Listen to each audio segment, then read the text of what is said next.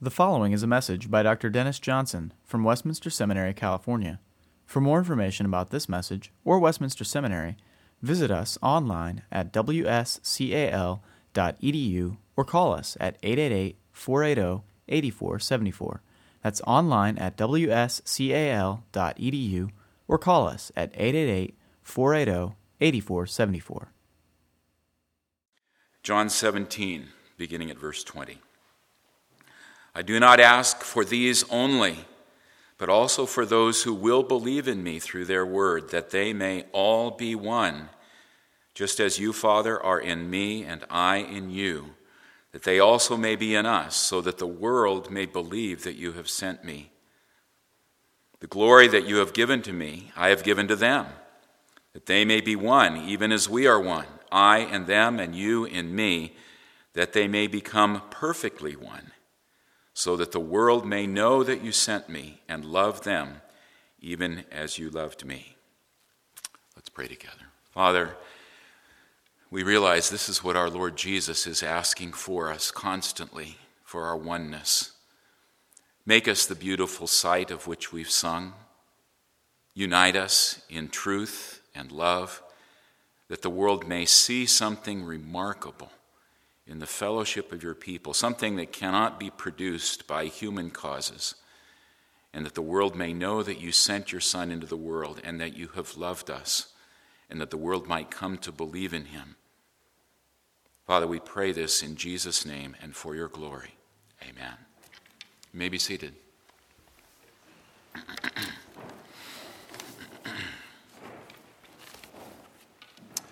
Several weeks ago, when we were considering this prayer, uh, we already glanced at the, beginning of this paragraph, verse 20, a new section in Jesus' prayer. We notice that now he's lifting his sights beyond the apostles who were there that evening, overhearing his urgent plea to the Father in the hours before his arrest and suffering and crucifixion. From this point on, in the prayer, his sights will be lifted across the Greco Roman world and around the world and down through the generations to all the men and the women and the boys and the girls whom the Father had given to him and whom he had come to redeem, the people who would come to faith now through the word of the apostles. So we've heard Jesus pray for himself and ask that the Father would again bestow upon him all the visible glory that he had shared with the Father from all eternity, because he'd now come to the point of successfully completing his redemptive mission as he would on the cross the following afternoon. We've heard him ask the Father to protect the apostles as he returned to heaven, but they stayed in this spiritually and physically dangerous world for the sake of those who would believe in Jesus' name, for you and for me. So now he prays for us. And what does he pray for us? That they may be one for our unity. You hear it three times over, verse 21, that they may all be one. Verse 22, that they may be one as we, Father, are one, as the Father and the Son are one. And again in verse 23, that they may be completed into one or made perfectly one. A threefold plea from Jesus. It's deeply on his heart. We confess in the words of the Nicene Creed that we believe that Christ came to redeem and create one holy, Catholic, and apostolic church. Four attributes of Jesus' church. Four attributes that are hard to hold together. In fact, Jesus is the only one that can hold them together. Notice one and at the same time holy, one and at the same time Catholic, universal, embracing all the diversity of the human family one and at the same time grounded in the apostolic truth revealed in the scriptures and committed to the apostolic mission of bringing all the nations to the feet of Jesus. I would have thought that's a pretty impossible goal to attempt. I would have thought that's a pretty unreasonable prayer to ask if it weren't for the fact that Jesus were asking it and that Jesus would lay his life on the line the next afternoon to make it happen. I don't know how it's going to happen. It seems so unlikely when we look over the history of the church from for the last couple thousand years since he spoke this prayer that there should be such a unity. But uh, when Jesus asks the Father for something, we know we better pay attention to it. And we know we better pay attention to how he may intend to change us by his word and by his spirit in order that we get in line with his agenda for his church. So I want to ask very briefly three questions of this text. What kind of unity is Jesus asking for on our behalf? Where does this unity come from?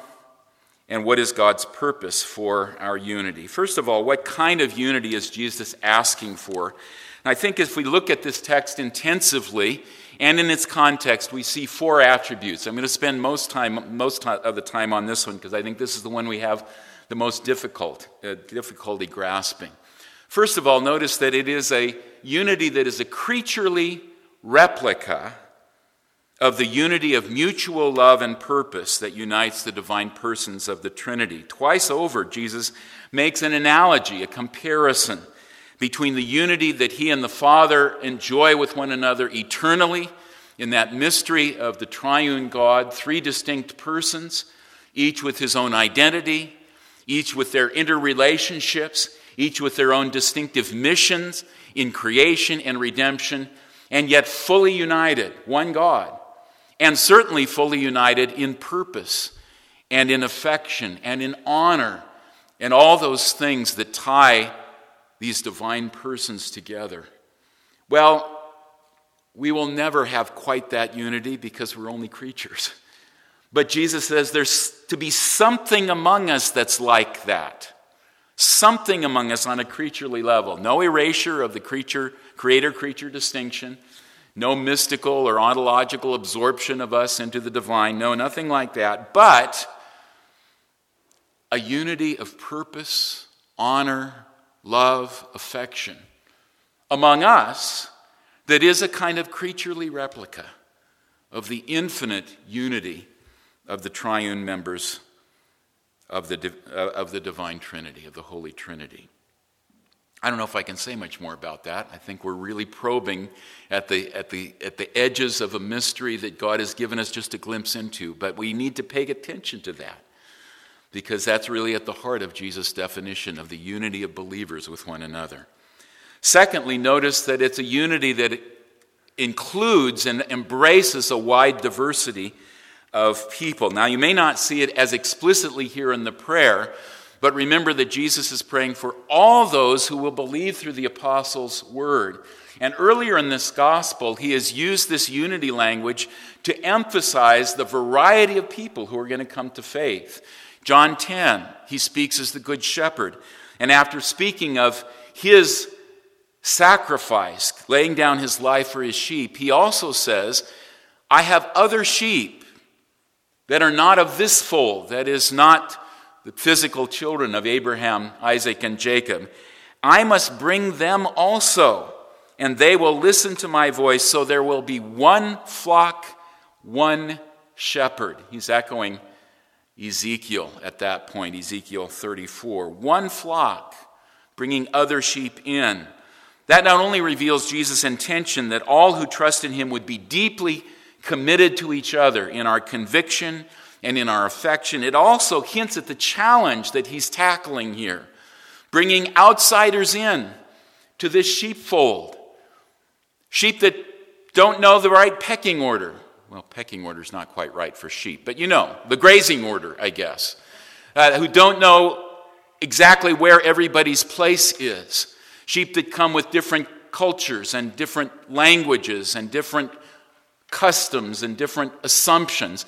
And Jesus says, I'm going to make all these different kinds of sheep one flock under me, the one shepherd. It's hard, but it's not impossible for a group, a church even, to maintain an appearance of unity if everybody's basically alike. If you sort of abandon the idea that unity has to be combined with the Catholicity of the church, universality of the church. Homogenized churches have members who get along so well because they're all our kind of people, right? And if people come in who are not our kind of people, who maybe have an accent, or who maybe come from a different culture and paid attention to the clock in a different way than we do. Well, they can stay, we won't throw them out, but you know, they're just not quite like us. But Jesus intends to bring together a flock where people not like us in a lot of superficial ways are deeply united to all of us by something far more far stronger, far more profound than the things that so often divide us. It's a unity that is combined with a wide diversity. And then, most amazing of all, I think, it's a unity that's to be visible to the world. Did you notice he says that twice here? His purpose, and we'll come back to that in just a moment, but his purpose is that the world may believe that you sent me through the unity that they see in the followers of Jesus. Verse 21. Again in verse 23, that the world may know that you sent me and have loved them as you loved me. It's tempting to let Jesus' prayer off the hook.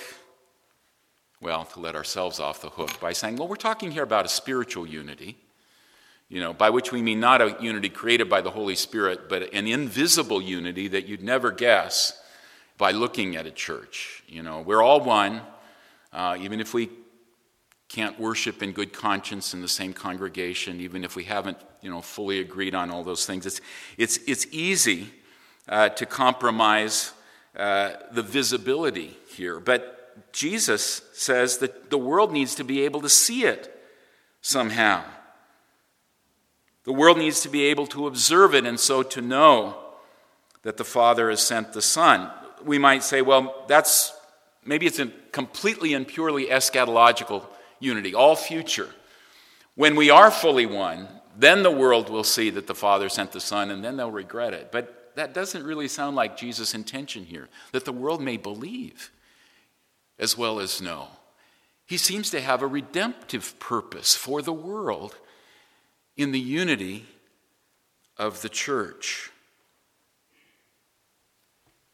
And so he prays that we might be, yes, there is an eschatological dimension, that we might be perfectly brought to one, completed in unity. That's still out there, a long way out, perhaps. Maybe briefly if Jesus comes back soon.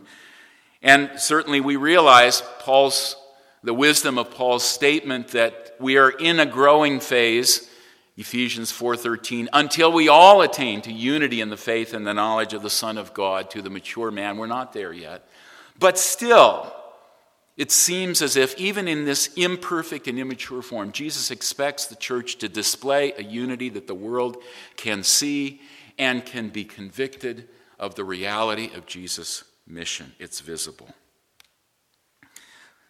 Fourth thing about this unity is that it is a unity of consecration to the Father through the truth that is God's Word. Now, that's not immediately in our text, it's just before our text when Jesus prayed for, about consecrating, sanctifying his apostles in the truth and he said, Your word is truth.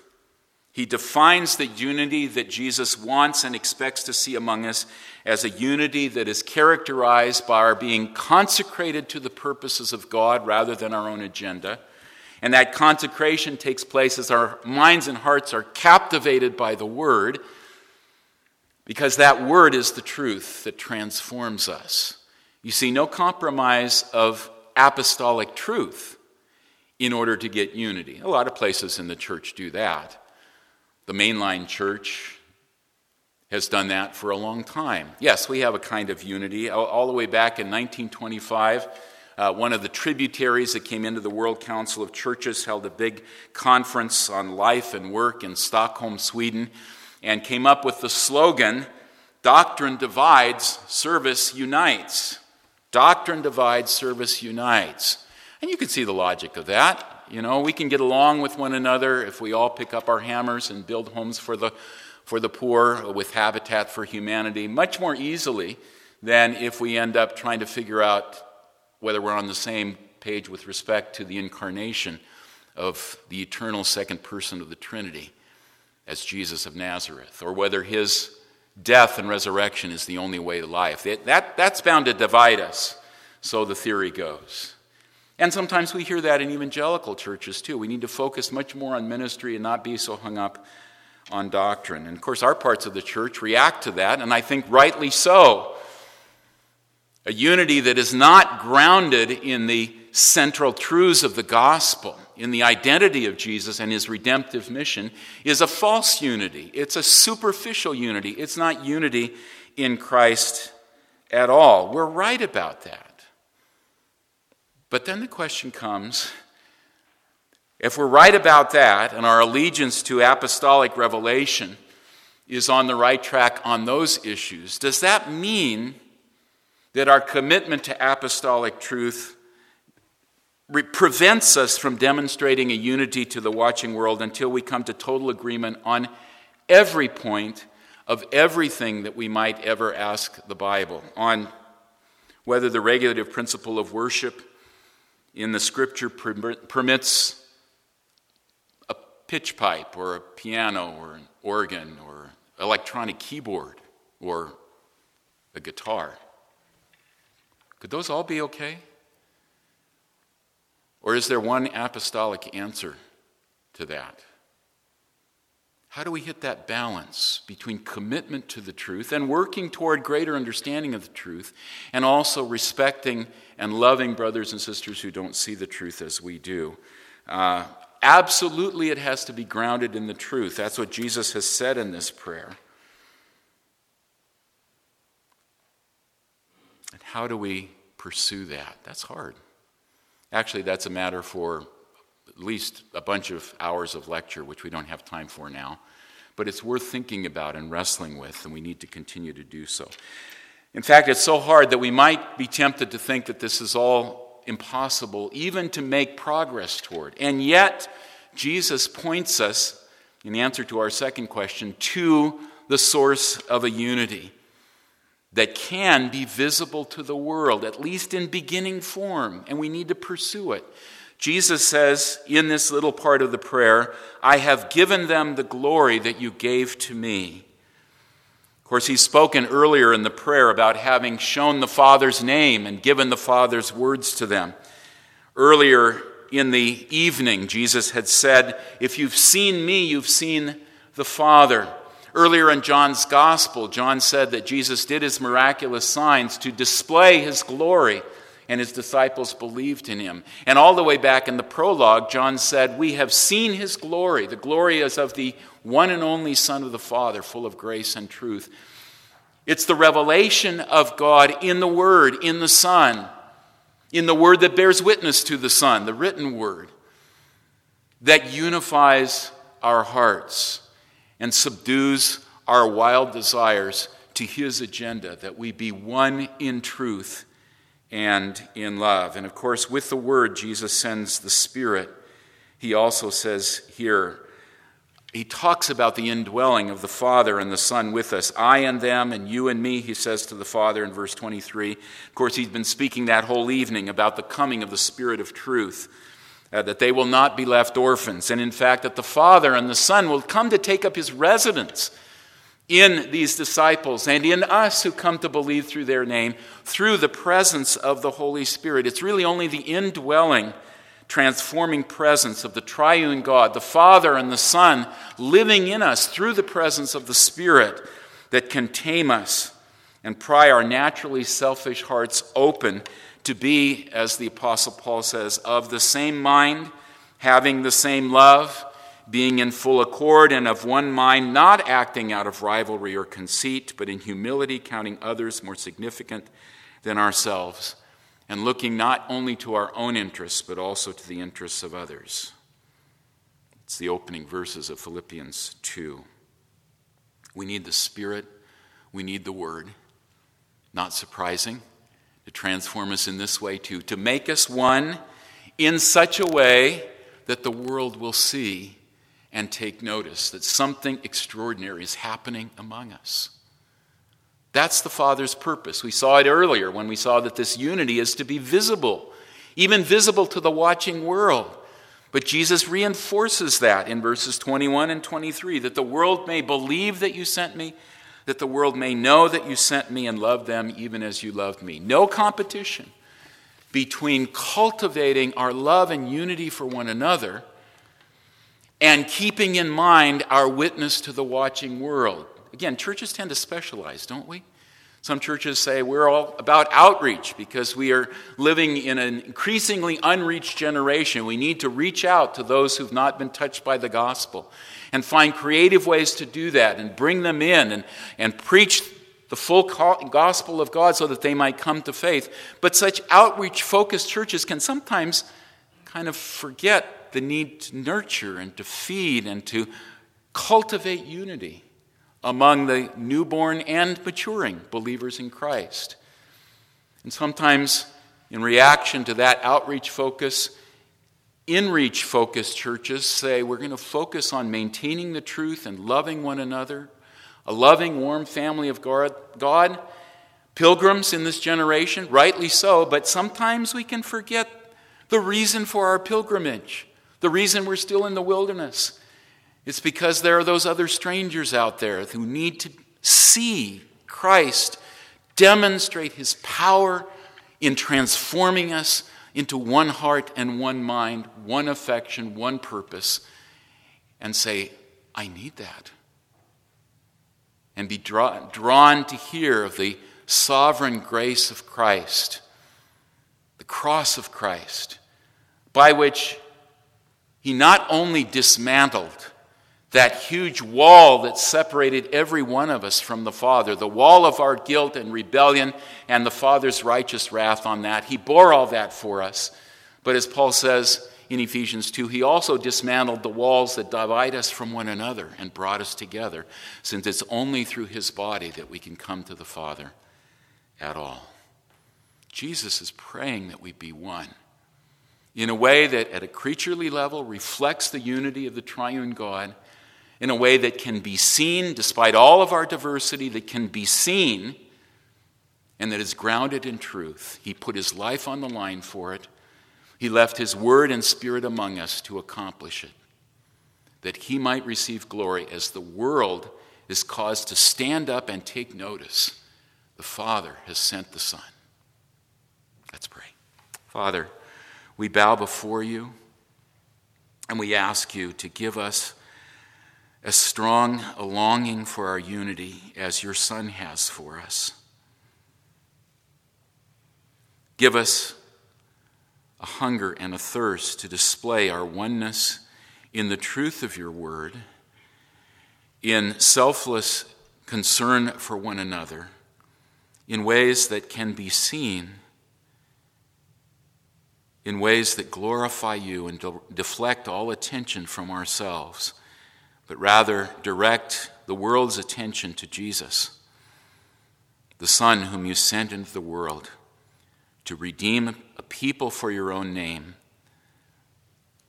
both of Israel's flock and from the flocks of all the nations. And you've brought us in. Unite us, Father, so that the world might know that you have sent the Son and give glory to you as they turn in faith to Jesus.